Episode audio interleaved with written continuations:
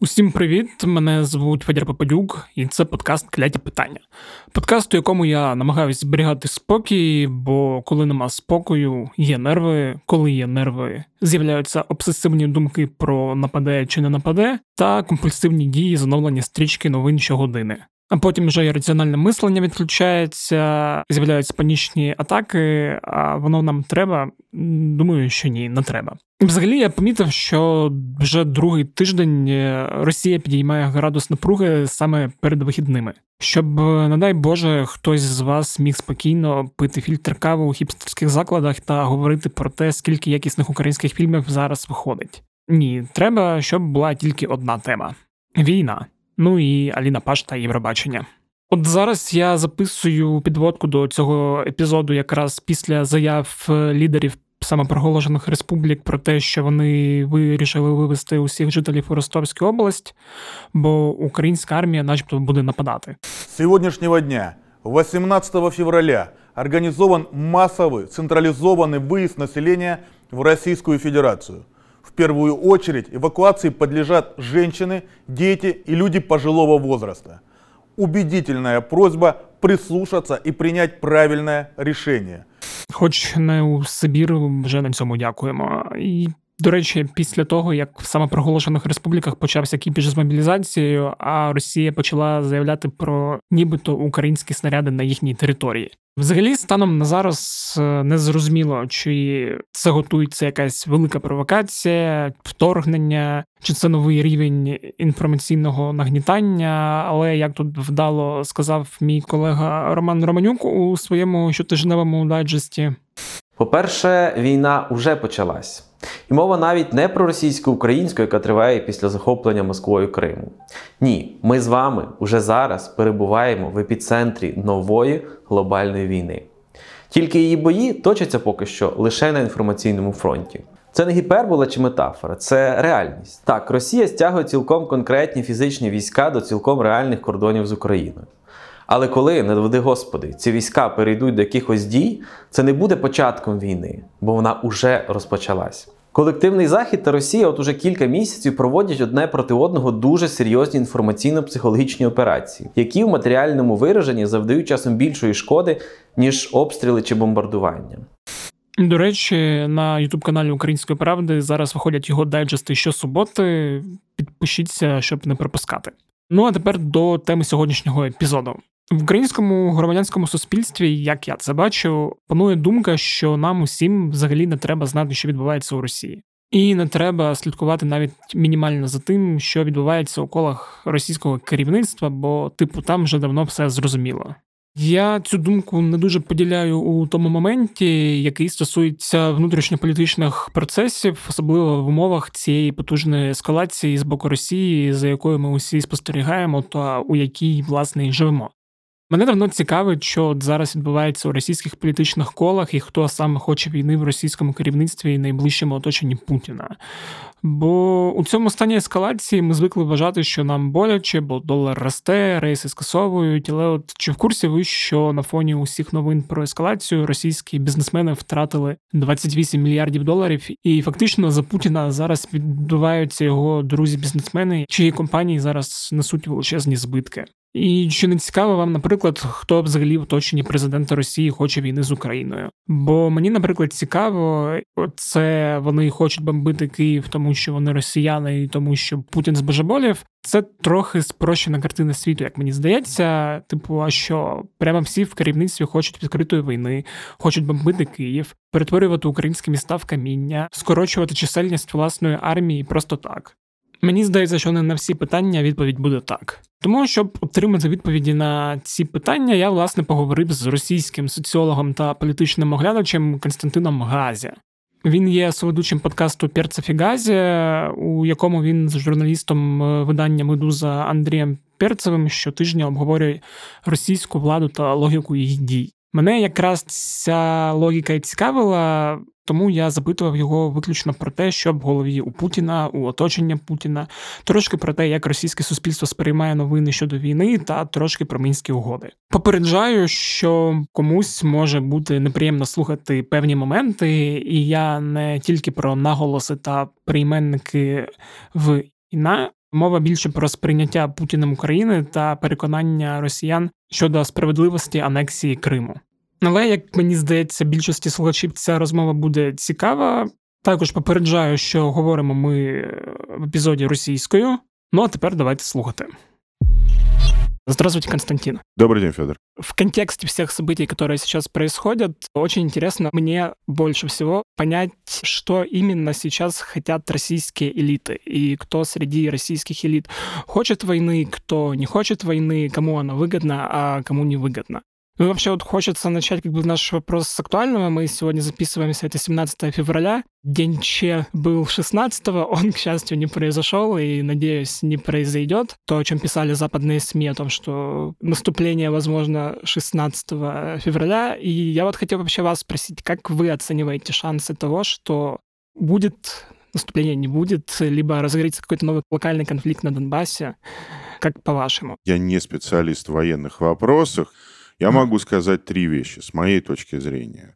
Начиная с середины января градус нагнетается не Россией, не Украиной, а западными СМИ, прежде всего американскими СМИ, агентством Bloomberg.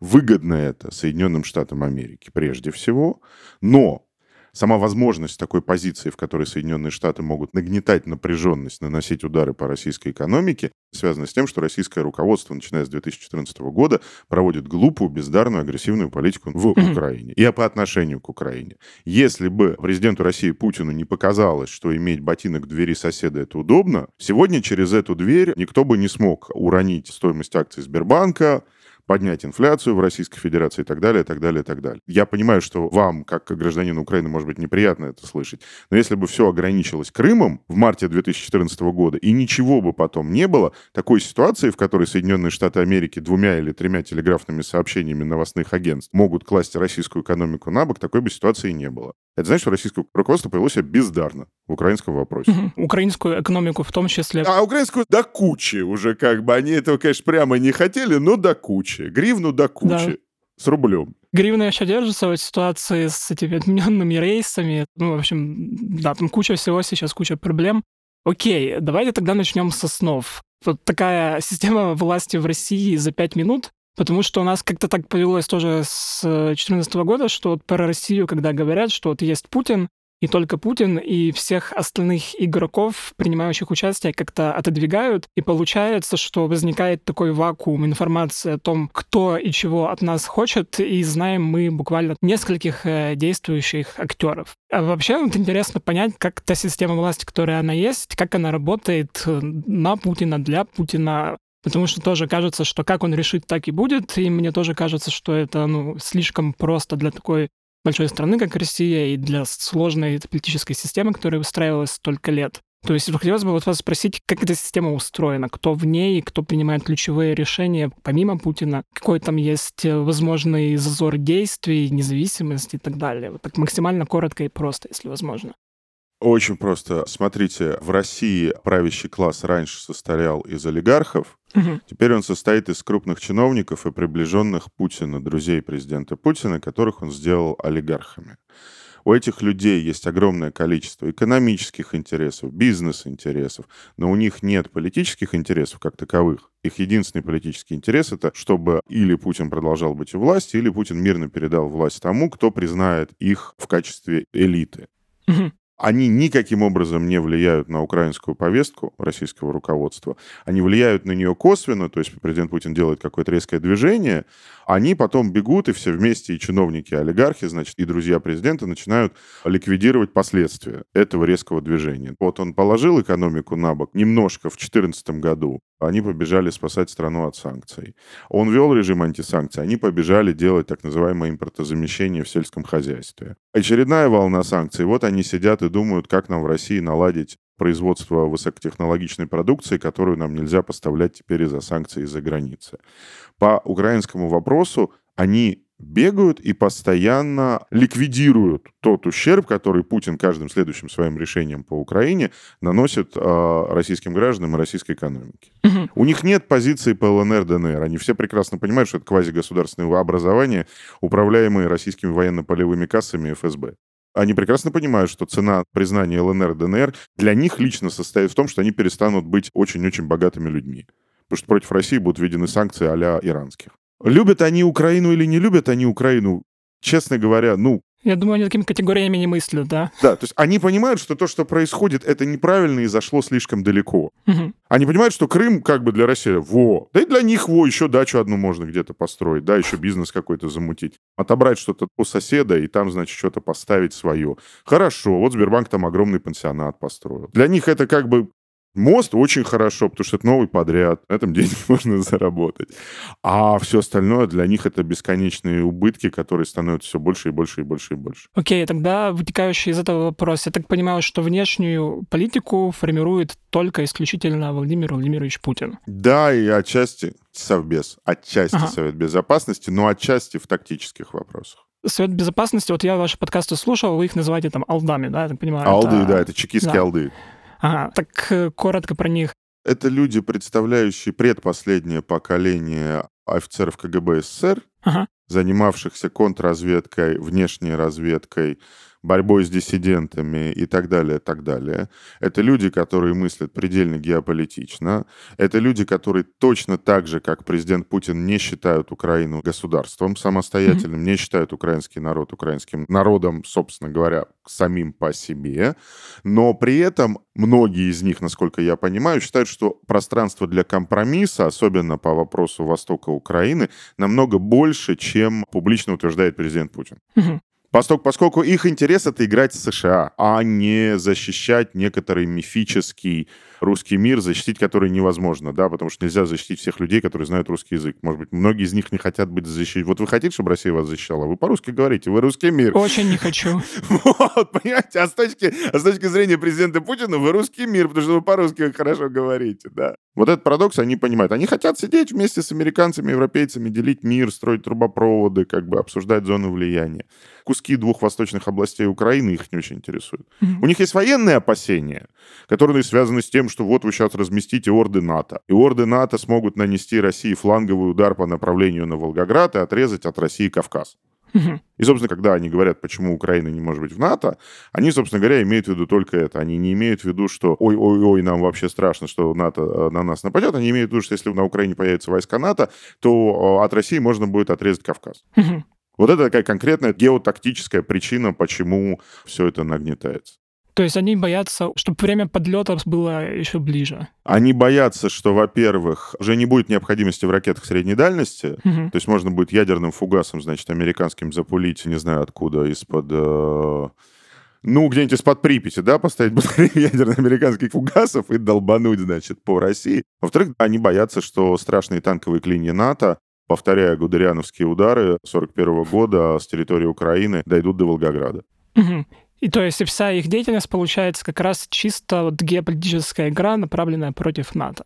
Да, они сидят и на карту смотрят. То, что там есть Украина, украинская политическая элита, сложная, разнообразная, украинские граждане, у которых очень много разных взглядов, это все вообще не интересует. Для них это карта. Окей, okay, а вот в целом, я так понимаю, украинский вопрос, как я это вижу, как я это чувствую, начиная с 2014 года, что сложился такой консенсус внутри России, там, не знаю, лично Путина или его там ближайшее приближение, что вот Украина, она должна быть с нами либо по-хорошему, либо по-плохому. Хуже в голове президента Путина и, к сожалению, в голове некоторых представителей российского высшего военно-политического истеблишмента есть вот эта идиотская, примитивная и глупая теория о том, что украинский народ придумали в Генеральном штабе Австро-Венгрии в начале 20 века. То есть они в это прямо действительно верят? У них, смотрите, это лесенка аргументов. Ага. Первый аргумент. Украинского народа не существует. Существует Малороссия, это те же самые русские люди, просто которые больше по-другому варят.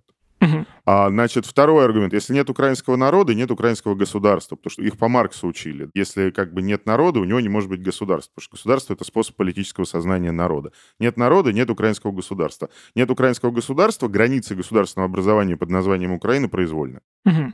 То есть это не история про то, что Украина должна быть или с Россией, или ее не должны быть. Это история про то, что Украины нет. И поэтому границы можно двигать. Почитайте тексты Путина, статью про единство российско-украинского народа. Его заявление. Он говорит это ртом, если хотите, я эту гадость могу вам сейчас процитировать, но не хочу ваше гражданское чувство оскорблять. Не, я это читал. Мне иногда кажется, что есть некоторые вещи, которые говорятся, не говорятся на публику, но вот в голове держится себе другая картина. Просто если... Наоборот то, что они не говорят публично, основано на том, что они говорят публично.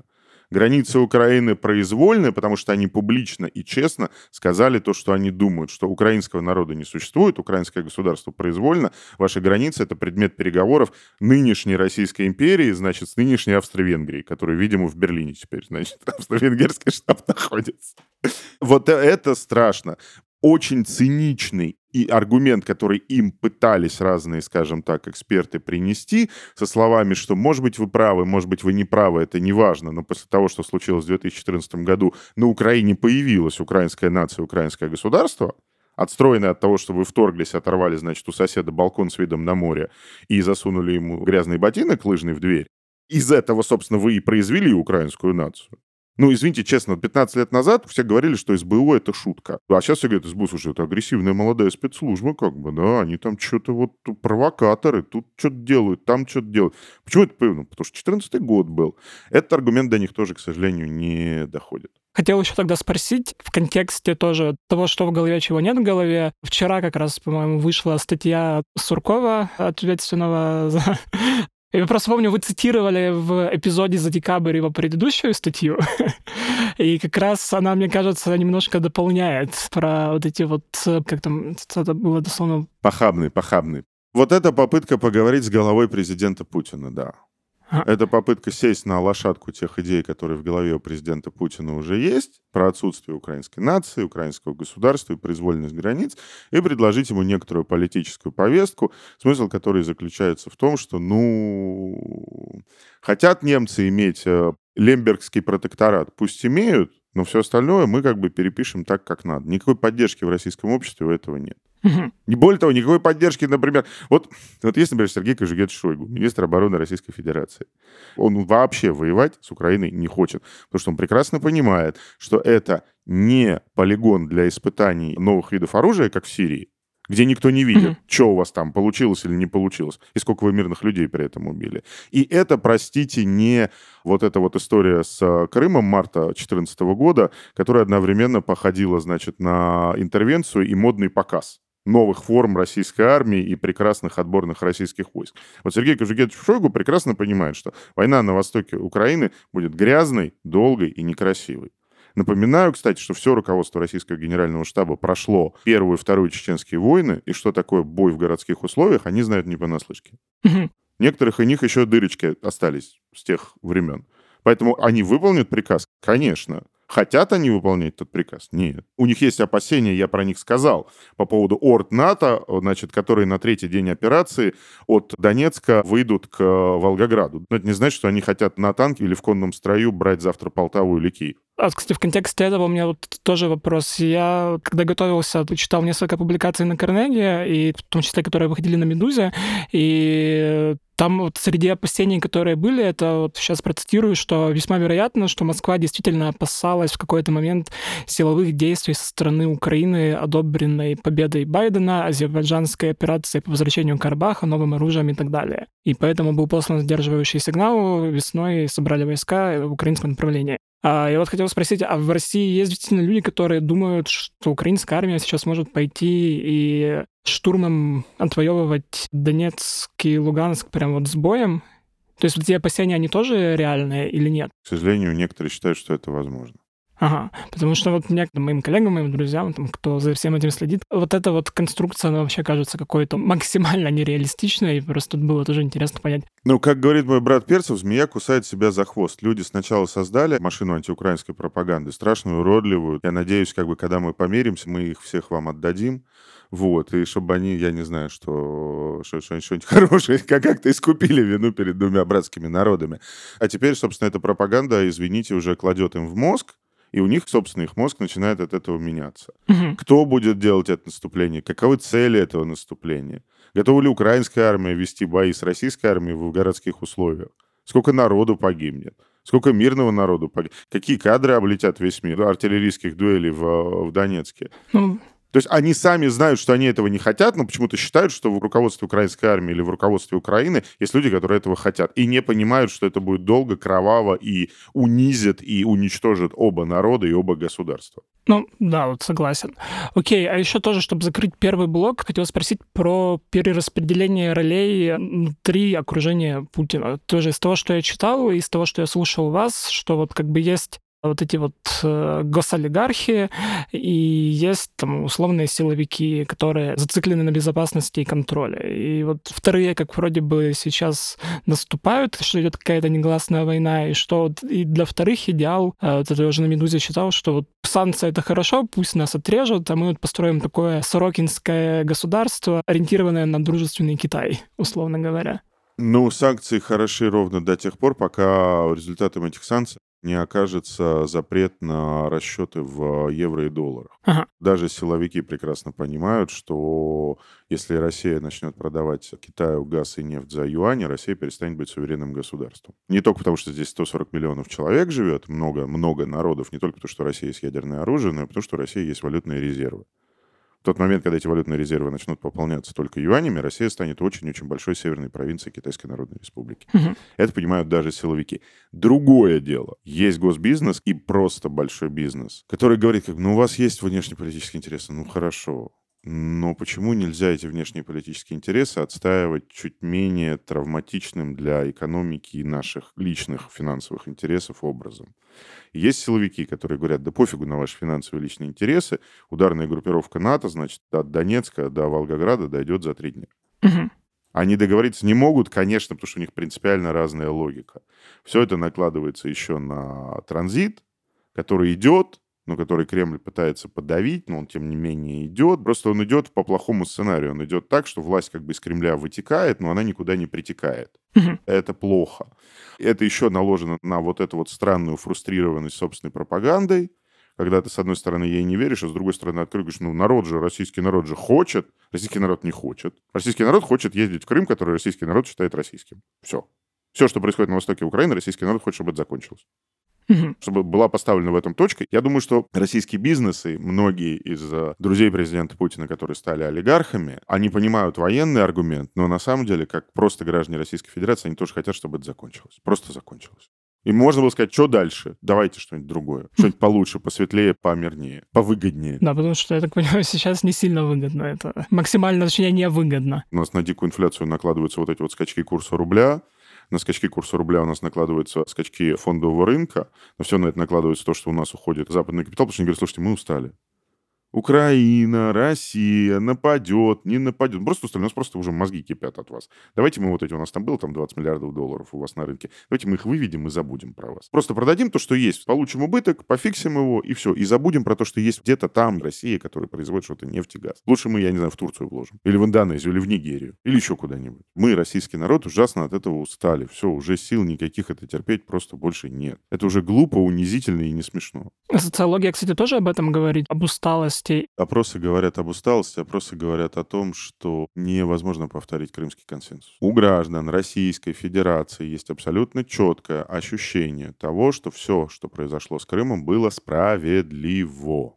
Их не интересует вопрос международных договоров, их не интересует вопрос международного права, их не интересует, что Российская Федерация три или четыре или сколько там раз признавала территориальную целостность Украины в тех границах, в которых Украина находилась в 91 году.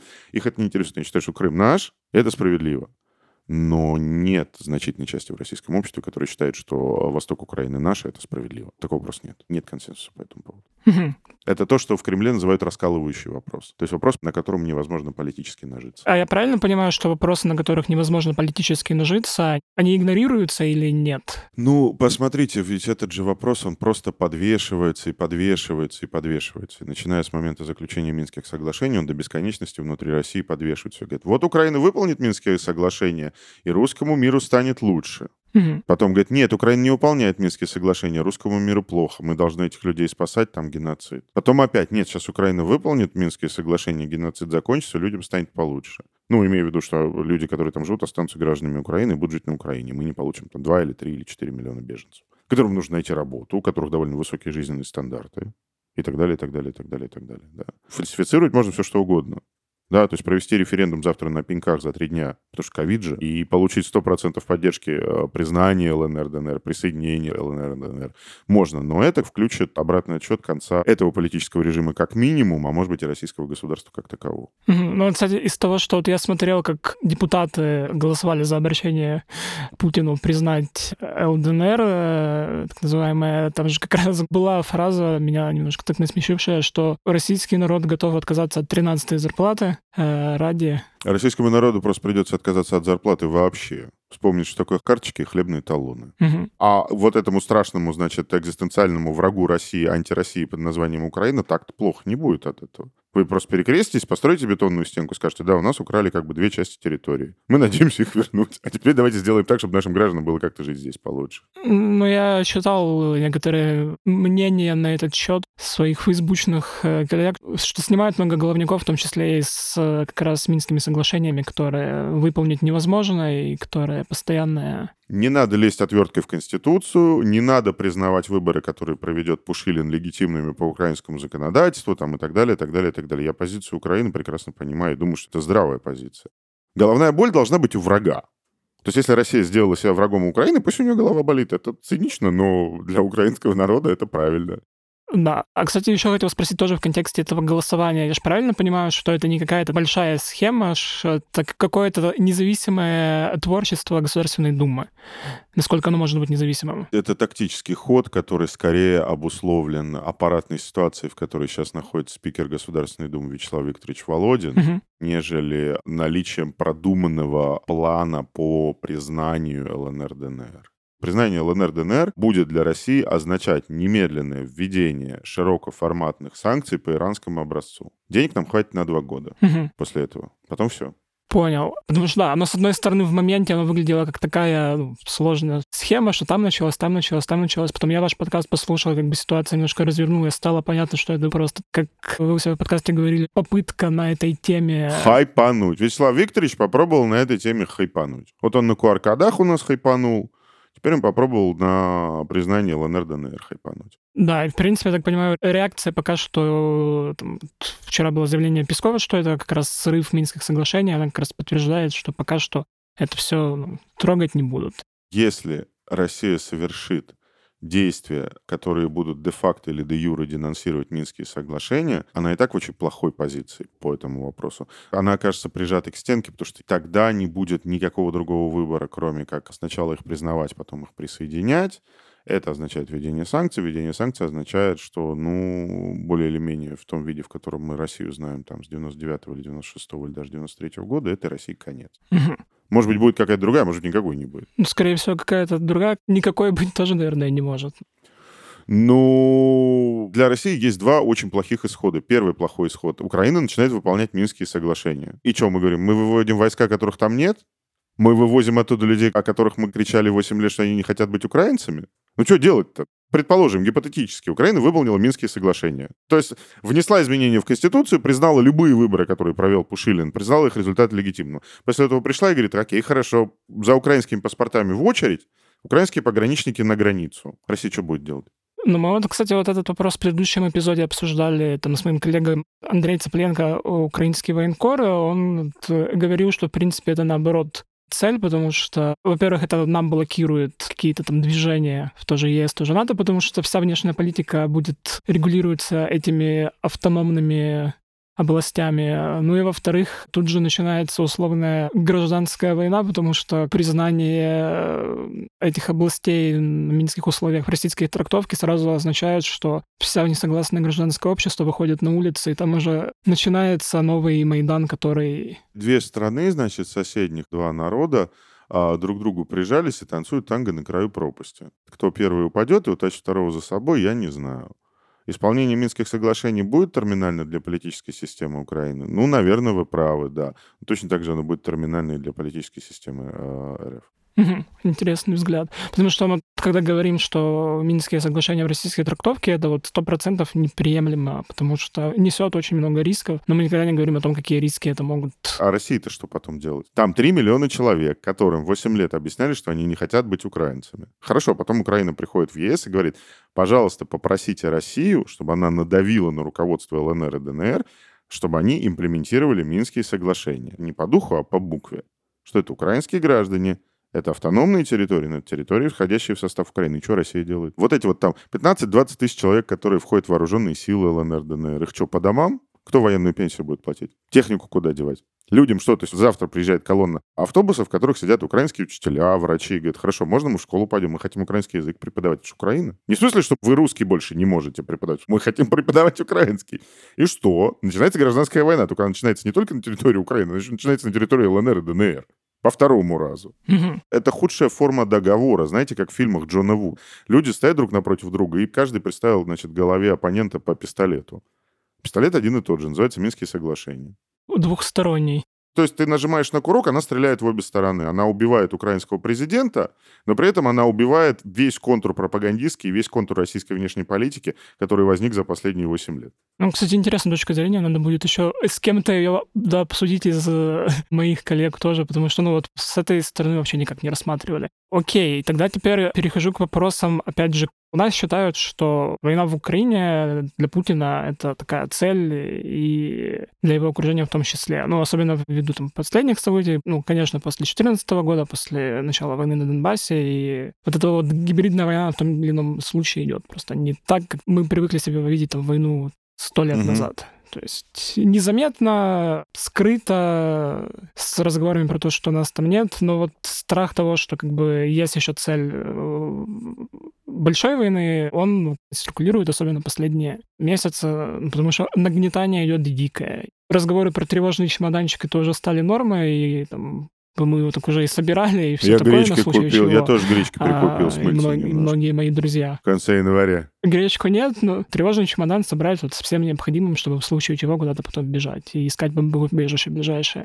Но вот э, так ли это? То есть хочет ли Путин войны, либо Путин просто хочет нагнетать? Возвращаемся к началу разговора. Путин хочет переписать границы государства, которые с его точки зрения не существует и является ошибкой. Несколькими разными способами. Самый эффективный способ с его точки зрения — нагнетать напряжение непосредственно на границах с Украиной и давить на западных партнеров то, что в этой тактике есть издержки, и эти издержки могут оказаться очень высоки, Путин понял в результате вот этой вот информационной спецоперации, которую коллективный Запад устроил с середины января по середину февраля. Когда ты с ничего поднимаешь ставки, мы тоже с ничего поднимаем ставки, но мы даже войска не двигаем. Мы вообще ничего не делаем, мы просто пишем о том, что завтра ты нападешь. Украине плохо, да, а России еще хуже. А мы, коллективный Запад, на этом ничего не теряем. Вообще ни копейки, ни рубля, ни доллара, ни цента. Как, знаете, есть такое выражение «two can play that game». Вот американское руководство, конкретно американское руководство Путину показало, что two can play that game.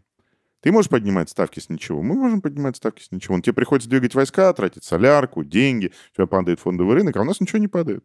И мы ничего не двигаем. Но это же не может тоже продолжаться бесконечно, все равно в какой-то момент может возникнуть точка там... Пока в России не поменяется руководство, ага. я не могу вам даже на уровне wishful thinking пообещать, что в какой-то момент мы сможем сесть за стол переговоров, ну, как бы друг напротив друга, и, может быть, даже с российской стороны прозвучат какие-то извинения. При этом в Украине уже дважды поменялось руководство, как бы, и проблема точно не с Украиной. Человек в высоком красном замке не считает Украину государством. Все, пока там не появится человек, который скажет, вы знаете, то, что Украина государство, это факт. Все, мы это принимаем как факт и относимся к этому как к факту. Мы не можем переписывать границу Украины. Западные партнеры не могут переписывать границу Украины. Никто не может переписывать границы, за исключением украинского народа. Да и это тоже как бы зависит от того, как написана украинская конституция.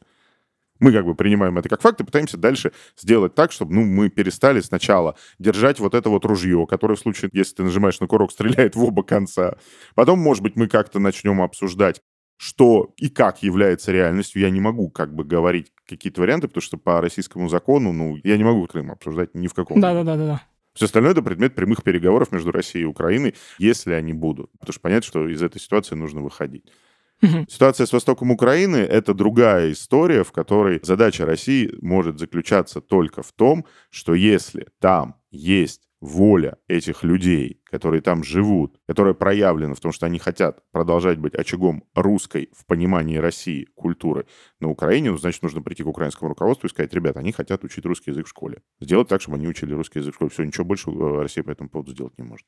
И не должна. Это в идеальном мире, да, потому что а в реальном мире встанет вопрос амнистии. И по военным преступлениям, и по уголовным преступлениям. Я не очень хорошо знаю историю Донбасса 1422, это не моя специальность, но я так понимаю, что там и уголовных преступлений было, да, вот эти все истории с отвести на подвал. Это что-то трактуется как военное преступление, если речь про украинских военнослужащих, а если речь про собственное население, с которым там тоже поураганили, это ж уже как бы уголовка. Россия сама себя закопала с головой в эту историю. Да, там эта знаменитая изоляция с, с всеми этими историями, от которых страшно. Ну, просто да, вот так вот прям нехорошо, некомфортно даже про это думать, честно говоря. Да, там Путин не признает э, Украину как государство, но вот э, военный факт, он же один из немногих, то есть мне все равно интересно, и возможно ли в каком-то там, что руководство переклинит, и вот решим идти на Киев. Э, я так понимаю, кроме Путина, эту точку зрения кто-то разделяет, и разделяет ли ее сам очень, Путин? Что... Очень мало кто.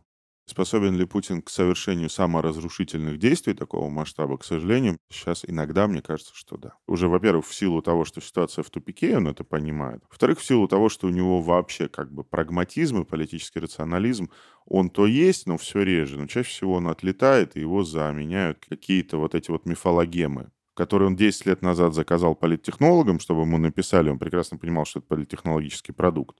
Потому что я помню, кто писал записки в конце нулевых про то, что Украину придумали в австро-венгерском генштабе. Я этих людей знаю. Я знаю, что тогда им платили за это деньги. Они это писали, потому что это был чистой воды политтехнологический продукт. Мгм. Это какая-то была история, потому что внутри России нужно что-то кому-то, значит, показать. А сейчас эта мифологема, которую заказали за чиповый прайс, является чуть ли не главной аксиомой российской внешней политики и главной аксиомой российской внешней политики по отношению к Украине. Вот это страшно. Постмодернистский философ Бодрияр, кусающий себя за хвост. Вот это то, что в Кремле сейчас происходит. Давайте так еще раз подытожить. Вы уже сказали, что Шойгу, то есть армия, не хотят, потому что для них это красивой картинки не будет и выгодно сильно не будет. Помимо Кушойгу там есть э, русские генералы. Мгм. То есть там есть люди, которые ну, считают, что кровь русского солдата нужно проливать по делу. Я не уверен, что они считают это, ну, вот тем самым делом, ради которого стоит проливать очень-очень много крови русского солдата и русскоязычного населения ЛНР, ДНР. Не бывает хирургически точных боев в городских условиях. Я вообще ни разу не военный эксперт, но все, что я по этому поводу видел, смотрел, читал, бои в городских условиях приводят к тому, что, простите, вот как в Сирии, 90% потерь в Сирии — это мирное население. 90%. То есть они будут убивать людей, которых они туда пришли защищать. Они это понимают. Я надеюсь. Мне так кажется. Совет Безопасности э, и вот эти алды, я так понимаю, они тоже против войны, потому что... Тогда нет уже никакой да. геополитики. Тогда американцы просто с тобой перестают разговаривать.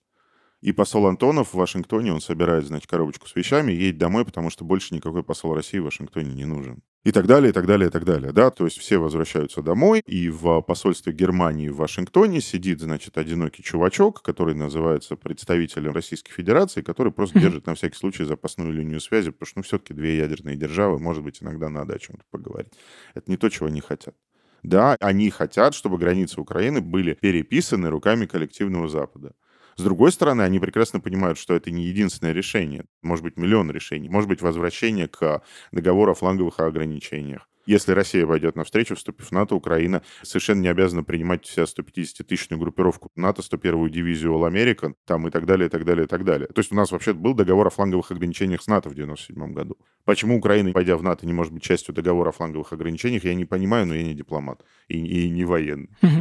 Хотя, как бы, ну, для меня это тоже вопрос, который ну, не в ближайшей, не в краткосрочной, не в среднесрочной перспективе. Да, то есть это вопрос там через 20 лет, будет ли НАТО, будет ли США, будет ли Россия. Будет... То есть мы живем в очень беспокойном веке, да, который, может быть, даже более беспокоен, чем предыдущий, и не менее страшен, так это уже точно.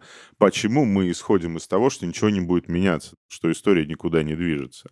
И мы исходим из того, что все, завтра Украина вступает в НАТО, послезавтра, значит, бравая дивизия All American высаживается, там, я не знаю, в Полтаве, в Мариуполе, в Днепре и еще где-то. А кроме вот армии, Совета Безопасности, кто еще не хочет войны? Бизнес не хочет весь. Потому что, ну, как вы объяснили, это убытки, это... Это конец. Это не убытки, это конец. Мгм. То есть вот вы сидите, вы там 20 лет здесь строите, ну или 15 лет строите, например, госкомпанию, госкорпорацию. Это большая тяжелая структура. У вас все, что вы в жизни сделали, и весь ваш вес в элите, а, связан с тем, что это большая, тяжелая... Например, вы, Чемезов, вы построили корпорацию Росвооружения. Вы продаете оружие за живую валюту там на 10 миллиардов долларов или на 20 миллиардов долларов. Завтра вы понимаете, что ваш единственный заказчик — это Сергей Кожугетович Шойгу. И валюты ты в дом больше не принесешь. А какой муж жене приятнее, который валюту дом принес? или, значит, деревянный рубль там, или гривну? Ну, конечно, который с валютой пришел. И вот ты с валютой пришел, 20 миллиардов принес Путину, Путин говорит, ты молодец. А если вводятся санкции вот такого вот тотального всеобъемлющего масштаба, то Путин тебе только щелбаны будет давать за то, что ты не выполняешь военный заказ. Но выполнить ты его никак не можешь? А выполнить ты его никак не можешь, потому что у тебя там, ну, часть продукции, которая тебе нужна для сборок того, всего, пятого и десятого, она экспортная. Угу. А вы знаете, как чипы-то китайские горят? Ну, у нас же много чего, чего теперь китайское. А как бы это не немецкие чипы, это совсем другая фигня. Сейчас это еще можно, а если ты понимаешь, что это стопроцентный запрет на импорт в Россию всего, то у вас все начинает летать как бы или на соплях, или на изоленте. Как бы это для армии, кстати, тоже не очень хорошо. Поэтому бизнес весь против. Окружение, я не знаю, понимаете, окружение, оно, с одной стороны, хочет, чтобы он остался, потому что никого на замену нет. С другой стороны, оно хочет, чтобы его было как бы поменьше, да, чтобы он остался, но его было немножко поменьше. Потому что, ну, когда его много, то получаются вот такие вот, значит, истории, как э, начиная с середины декабря прошлого года с ультиматумом там, и так далее, и так далее, и так далее, и так далее. Ну, то есть, ну, никто не любит поскальзываться на банановой кожуре просто так и башкой, значит, об пол падать. Но а у них выхода никакого нет. И тогда начинается в голове вот этот странный торг. Да, а правда россияне поддерживают присоединение ЛНР, ДНР? А вдруг они правда поддерживают? А вдруг не поддерживают? А черт его знает. Люди вслепую летят, как в анекдоте. Штурман, приборы 200. Что 200? А что приборы? Люди огромной страной управляют как минимум, закрыв один глаз. А может быть, они уже совсем зажмурились. Не понимаю, ничего у них в собственном обществе происходит. Украина это зрелое, развитое общество. Уже давно с ипотекой есть, кредиты, микрокредиты. Как бы, да, все знают, как валюту поменять. У нас госуслуги, у вас эта штука, не, извините, не помню. Диа. Диа, да-да-да. Мы хотим жить в 21 веке, и те, и другие. А руководители у нас как бы считают, что мы хотим жить где-то в веке 19 и одни не считают э, других народом, а другие, значит, укрофашисты, и завтра, если, значит, дать волю, то дойдут до Москвы и будут устраивать русский погром или еврейский погром, я не знаю. А кто тогда хочет войны? Ну, я же такие, потому что я помню, вы в подкасте тоже говорили, что для кому-то эта война выгодна. Ну, нет, понимаете, склад складывается некоторый геополитический консенсус, а потом из этого геополитического консенсуса получается война. Угу. То есть это не история про то, что есть кто-то, кто говорит, у нет, ну на публике-то говорят, но по факту нет никто. Но это не значит, що війни не буде. Це був Костянтин Газі, російський соціолог та політичний оглядач, якого я не про все запитав, тому що нас обох виганяли зі студії, але запитав би більше, якби міг. До речі, пишіть на пошту smmsobaka.pravda.com.ua або в наш телеграм-бот Укрправда QuestionBot, який можна знайти у описі каналу у Петляті питання. Як вам взагалі цей епізод? Е, може, є якісь питання, які треба було поставити? Бо от ми говорили про соціологію і про те, що росіяни втомилися від теми війни, але я завтикав спитати, чому, наприклад, громадяни Росії не виходять на протести проти війни. Ну і багато інших запитань я не встиг поставити. Якщо епізод сподобався, ставте йому оцінки у Apple Podcasts. Якщо не сподобався, не ставте. Також нагадую про клуб УП, на який ви можете підписатися. Посилання буде у описі цього подкасту. Підписуйтесь, щоб підтримати незалежну журналістику. І нагадую, що усі подкасти Української правди ви можете знайти у розділі подкасти, а кляді питання можна слухати на усіх платформах для прослуховування подкастів: це Apple, Google та інші. На цьому все. Почуємось наступного тижня. Сподіваюсь, нічого поганого за цей тиждень не трапиться. З вами був Федір Попадюк. Бувайте здорові та бережіть себе.